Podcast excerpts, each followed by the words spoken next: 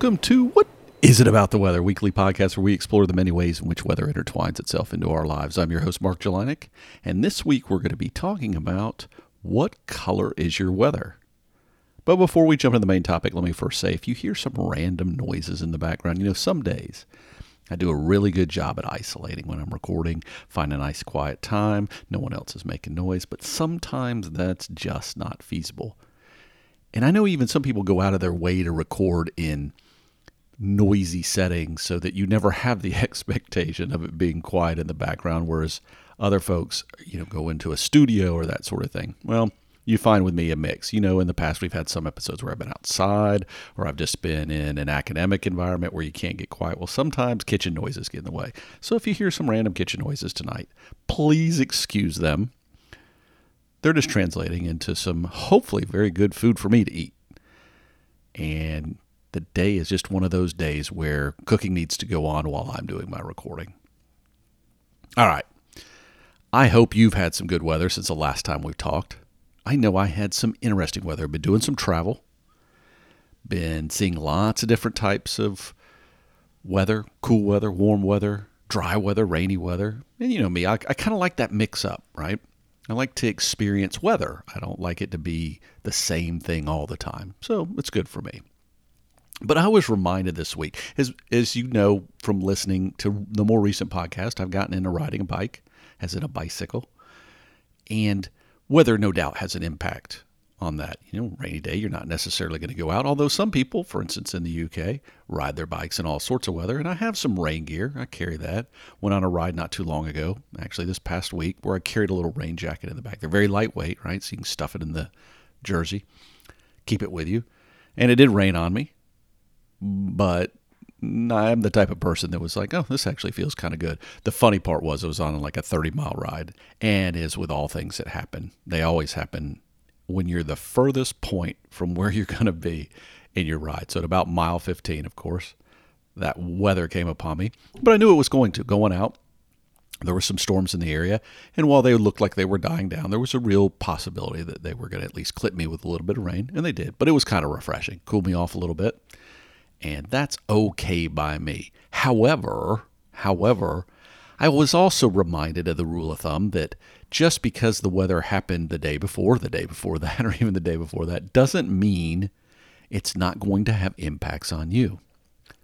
Now, I was riding in a place that had that's on an old railroad bed, and this is not uncommon. We see more and more of these trails popping up around the country for walkers, hikers, bikers, whatever it might be, rollerbladers, etc. They're kind of multi-use trails. But railroad beds are usually pretty good for this sort of thing because railroads can't handle very steep grades overall. And the longer they can use a rail bed, the better. So some of these trails are kind of combo, but usually you get these nice long stretches where it's a, a flat or at least an incline that is tolerable. And I don't know, some people ride bikes don't it, don't like them. I actually I don't like the what we call false flats that are mild inclines. It can kind of drive you crazy after a while. In any case, I was riding one of these trails. I'm getting off the point here, and there was this beautiful tunnel that I came up to. Now, this was a trail that, while there are some road crossings, they've gone out of their way to build some bridges and some little conduits underneath roads to minimize how many road crossings there are, making it more of a true trail. However, there was this one thing that was a beautiful, it's clearly an old railroad tunnel because it was this great stone fixture. The height was was really high, but it was gorgeous. It was kind of carved into this gorge. So I don't know what was up above at some point in time, but clearly the railroad ran through, and maybe there was an old road above, you know, some sort of thing from point A to point B. This is a railroad from the early to mid 1900s, so I can imagine it was a road or some other sort of I don't know, transportation alley, if you will, going from point A to point B above. But this tunnel looked gorgeous, and I even thought to myself, wow, I should stop on the way back, take a picture. But it was heading downhill, so a lot of times when you're going downhill, you're trying to keep yourself going. You don't want to lose that momentum. And I thought to myself, great, you know, I'm just going to keep going by. And man, I got in that tunnel going full speed, and whammo, the effects of past weather the previous day, actually, when there had been a fair amount of storms, actually, the previous few days where there had been kind of an ongoing pattern of afternoon storms, led to a wet tunnel. Now, that'd be all fine and dandy if it was just one little puddle, or if there weren't any other elements in that water, but there was a lot of mud and muck in the water because it had been enough rain to kind of wash some stuff in. In this tunnel, there was nowhere for the water to go to the sides. So along this trail, in the most places, there's you know little, if you will, gutters or you know ditches that the water could flow into. Well, if anything, the water flowed out of those ditches onto this piece of road, so it was just a big muddy mess. And you ever spent some time driving behind a car or a big truck and you get frustrated because that truck is kicking up water or mud and you're thankful for the ones that do have mud flaps? Well, you can put a little thing on the back of a bike that's essentially a mud flap. And it kind of can save the day, not just from the moisture, but from the dirt. So I recently got this new bike uniform and it was I, I had a family member deem me the electric green frog. It's a very bright uniform. And I went from being an electric green frog to a brown spotted electric green frog very quickly as everything on me had mud dots all over it. And sure enough, it wasn't just having checked the weather for that day when I knew it was going to be a warm day. Chance of storms was all prepared for that, but I had not thought about the day before weather and the impacts it might have. Now, in all fairness, this was a part of the trail I hadn't ridden before, and next time I'll know to deal with that.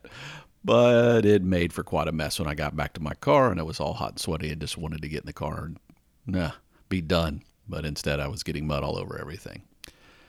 So I certainly had some weather impacts. I could shrug those off. Overall, I was happy with the weather this week, so I'm not going to complain too much. All right, let's get on to the main story. Enough you hear me babble about my weather impacts. What color is your weather? Now, we've talked in the past about how weather impacts things we see, right? And how weather itself is a reflection of different types of vision experiences. Now, of all the senses, vision is one that we, um, realistically, almost always weather plays a role in it. Yeah, the exception, and you've heard me talk about some of the things like heat you don't necessarily see, but you can look around and see impacts of it being too hot or too cold. You know, the exception might be wind if you're not in a place where you're seeing a flag fly if it's a windy day. So you may not have the visual cues around, but quite often you can, if you're sitting inside a building, even use your eyes and gauge what the weather's going to be like by seeing things in the outside environment. But even in that case, whether from afar, you can grasp sometimes and when you're outside. Lightning as an example, right? Lightning you can see from 100, 200 miles at night and not have any other representation of the fact that somewhere there's a thunderstorm going on because the, the sound's not going to travel all the way to you. You're not going to feel the rain, and it may be so different from what you're experiencing, but you know that that weather's going on somewhere. Even with something like rain, which can be a very tactile experience, you know, you feel the rain. Rain makes a muddy tunnel, right? So uh, you know, I felt it all over all over the back of my jersey. Or you may hear the rain off a roof or another surface like a window or you're running windshield wipers in the car so you get that that audio experience but you can just see the rain and not have heard it or not have felt it and know that it's going on you know a classic example also is a rainbow. You don't get the rainbows without that rainy weather. So you've got weather to experience it. But visually you don't experience sound of a rainbow. You don't touch the rainbow. But it's this stunning visual experience brought to us by the weather. So I thought I'd take some time and I decided to do it seasonally. I've, I've picked an example from each season to talk about how weather influences the world around us in some different ways that maybe you have or haven't thought about. Some of these are things you probably have heard about before, or maybe they're not. Some of them are things that I would know about because I study the weather and because I know the experiences, and other people might have them individually, but you know might be new for you. So hopefully these are some ideas that you might enjoy, and again, a new way to think about weather when you're out and about in the world. So let's start with spring, right? A time of renewal, a time of new growth, new birth, whatever it is. And we always think of spring as being associated with flowers. It's it's the blooming season, if you will. Things are starting to warm up. But what you might not know is that weather can actually influence the color of those blooms. That's right. Weather can influence the color of the blooms. Now, it's obvious to think that if it's real dry or, you know, if the weather is different that maybe, you know, flowers don't last as long. A storm comes through and knocks all the flowers off a tree. Certainly certainly shortens the season. Or like I said, if it's real dry, maybe the blooms aren't effective. Or maybe you get a freeze and right as that thing was about to bloom, all the blooms are ruined. But just general temperature in itself. So temperature can actually in the in the difference in temperature from the norm can influence the different pigments in flowers. And this is true in different parts of the world. So it can happen in alpine environments, it can happen in more tropical environments, but it can influence how deep the colors are and whether, for instance, you might get more of a pinkish color versus a deep red color in a thing like a hibiscus or a thing like some sort of alpine flower, like I said. And this has to do with the temperatures during both the daytime and the night. But the hotter the temperature, usually the more vibrant those colors are. So ideally, you do want some heat. You do want the days to get particularly warm during the spring to optimize how those pigments are represented in the in the blooms. Something I never knew about. So a hibiscus, if you know if you're familiar with hibiscus, if they grow in your area, it's a classic example of this. This is one where that kind of orange-ish color that they have are brought about by a chemical in there called carotenoids or carotenoids. I'm, I'm probably saying that right. Not right, excuse me. And the hotter it is, the more intense those things are in their representation in the blood. I don't know. I thought that was kind of unique. So let's move on to summer. Pick something different for summer. And as I was driving around this week, I was reminded of one that I get asked about from time to time. And it has to do with blue skies. Okay? So we think of blue skies, and I get this question from time to time is why does the sky seem bluer during the wintertime versus the summer? And there's some real reasons behind this, and it has to do, again, with weather. Now, it can have to do with other things too, but let, us look at it from the weather standpoint and we'll touch on the others.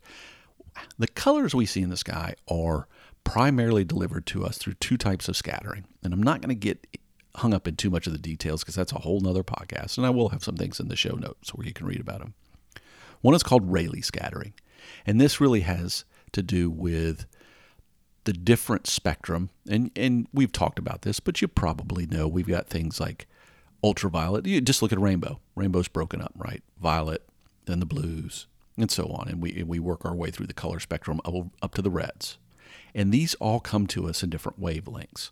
So the visible spectrum even at that white light can be broken down into a bunch of colors. And that's what we see with a rainbow or a prism, right? But each of them has a different wavelength. And the very tiny molecules in the upper atmosphere are influencing those waves as they reach the Earth.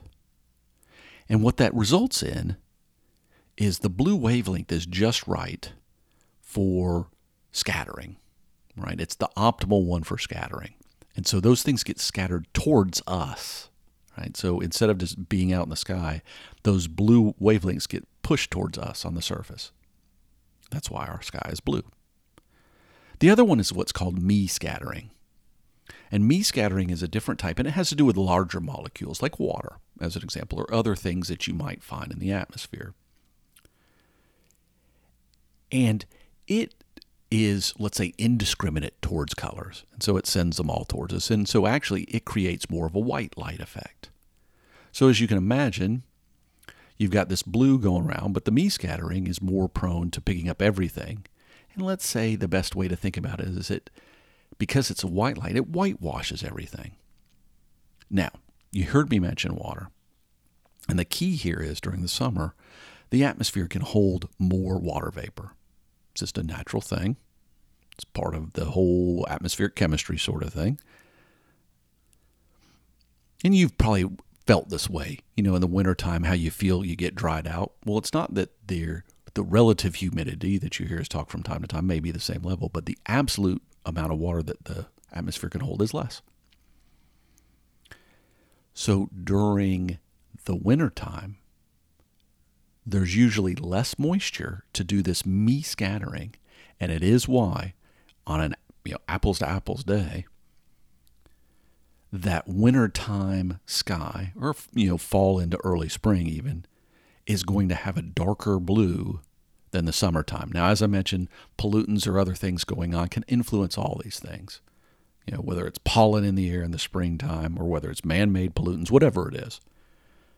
Those can also influence the depth of that blue sky. But let's say it's been a nice clear night and, you know, been rain recently to kind of flush all the other things in the atmosphere out near us.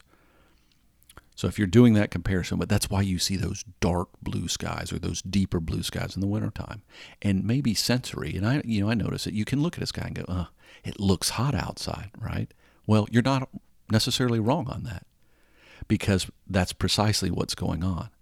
Is if you're in a period where you're kind of seeing those generally lighter blue skies, our brain kind of sends us that trigger that it's more likely a warm season than when we see those dark blue skies. All right, so let's move on to fall. Now, you heard me in the spring talk about the pigments in the flowers. And generally, there are three types of pigments, and I'm not going to get into the names because I know I already messed up that first one. But there's there's one that creates the yellows, there's one that kind of creates the oranges, and then there's one that does sort of the reds and purples. And each one of them is influenced a little differently by weather. But the interesting thing about fall foliage, and you've probably heard this before, that, that it can be influenced by the weather. But what's unique about this case is it's the weather that happens in the spring and summer that has as much of an impact on what that fall foliage looks like. So in the spring or in the blooming season, in the early growing season, you want it to be warm, not too cold, not too hot, but to where it really encourages growth, but lots of moisture. Because you want those foliage elements, the leaves, to get as full of chlorophyll as they can, right? So that happens earlier in the season, that early growth phase. And you've probably seen it before. Maybe in a year where it's drier, the leaves don't get quite as big. Well, it's not only that the leaves don't get quite as big, they're just not as primed, if you will, for the fall foliage. But when we get to late summer and early fall, you want the reverse to happen. You actually want it to dry out a little bit. The other thing that you want to have happen, and, and this probably seems a little more obvious, is you want the nights to be cool because that coolness actually traps those chemicals in the leaves. But you don't want it to be cold. You don't want it to completely kill off the leaf. So you want to avoid frost. So wet spring, summer, dry late summer, early fall, cool but not harshly cold will give you the optimal foliage season. And you want that to last for a long time. You want a nice kind of cool fall to give you the longest foliage. Not a lot of windy days, not a, a early frost, those sort of things, because those will ruin, ruin the foliage. But that's what's going to give you those vibrant fall colors. All right, one more season let's hit on here. Wintertime. And I wanted to, you guys all know I'm into snow, and I wanted to talk to the idea of snow blindness or that kind of whiteout effect and what causes it. And this one's a little different in that we're talking about again about removing color. So what what gives us that whiteout feeling? And there's a couple of things going on that are that are interesting here. So the first thing you really need is a fresh snow or a snow surface that's unbroken. You you want it to not have been stepped on a lot or, or something that creates sort of an artificial interference with a natural surface. But you also want a cloudy day or an overcast day. Or you can add blowing snow into the mix, but you can get whiteout even without a lot of blowing snow. Because essentially what happens is with snow and clouds, you're creating a way for light from the surface. This is the interesting part. And the sky to more or less create the same volume of light shining in your eyes. And how does this achieve? This is achieved through albedo. So the surface of snow is very reflective. Lighter surfaces are. So when you think about asphalt on the ground, asphalt absorbs a lot of the sun's radiation, and it, including in the visual spectrum. That's this darkness or the blackness, if you will. So blackness is a absence of light, right? Whereas white is a is the pure light. When you have that going on, when you have this albedo effect going on, it means any light that's coming down is also just bounced back up towards our eyes, right? With this scattering influence again, along with some other things. But more or less, it means that when we're looking at the, the sky or the surface, we can't tell the difference because the light's more or less reaching us at the same time. So it looks like a big white sheet. The exception to that is anything that's really close to you that might be of darker color. But the further it away, the more likely it is it's just going to be whitewashed or whited out. Now, there is something important with this too, is we have this tendency, unfortunately, to, you know, not always wear sunglasses in the wintertime and stuff. But this can be a very serious time. And if you've ever done any outdoor sports, for instance, you know, skiing or snowboarding or anything, you'll recognize this that if you spend any time outside, you can get a really bad sunburn in the wintertime. But you can also have the same impact on your eyes. You can essentially sunburn your eyes. And it's it just happens because, you know, we think that putting on sunglasses is going to not help it's going to make this condition even worse. But you can actually get specialized glasses that help you see better in the wintertime and do protect you from those UV rays. So if you find yourself in those conditions a lot, maybe something to keep in mind.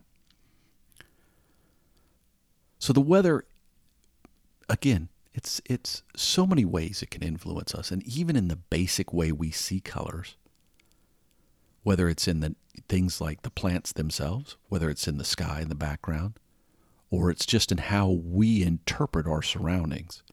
It changes the way light reaches us. It changes the way the plants use light and change colors. And it changes just in how the Earth's radiation is reflected to us on the planet below. Kind of cool. Well, I thought it was kind of cool. And like I said, it, it, during the summertime when I get those lighter blue skies and I'm thinking about how hot it is outside, I was reminded of this recently and thought it would be an interesting thing to share some of those. So, like I said, some of that stuff I knew, but some of the stuff when I was investigating the episode, I had no idea. As I, you know, I, I thought it might be possible, but I didn't know until I looked. I will put in the show notes a little link to each one of these seasons so you can go read about it some more. Hopefully, you'll find that interesting. All right, before I let you go, I did want to just take a moment to touch on rainbows because you heard me mention that in the beginning and you're probably wondering why in the world didn't you talk more about rainbows in this episode? But I decided not to go that route. But you also heard me mentioning scattering, and scattering is one of the ways that light is essentially how we see colors and things is very scattering is very important to that. But rainbows is not a scattering effect. You know, your instinct may be to think that it is, but it really is a very different process. So when the light enters that drop, each of those wavelengths hits differently within that droplet and by the time it's reflected back to us, they've been separated out. And that's the concept of how a prism works as well. It's the same idea. It splits it up. Reflection, not scattering. I don't know. Something a little different. I you may find that not interesting, but I thought it was kind of cool. And I may put something about that in the show notes too. I think how rainbows work is kind of a neat thing and how the optimal angle for seeing a rainbow is is different and why we get, you know, double rainbows even and, and what creates that effect. So maybe take a look and enjoy that. Now, I'm going to let you guys get on to your weather and your weather related impacts. and just say, if you want to reach out, share any experience related to the weather, show idea, comments on a past show, this show, whatever it might be. What is it about the weather at gmail.com as always. But until next time, don't ever forget there's much more to weather than the weather itself.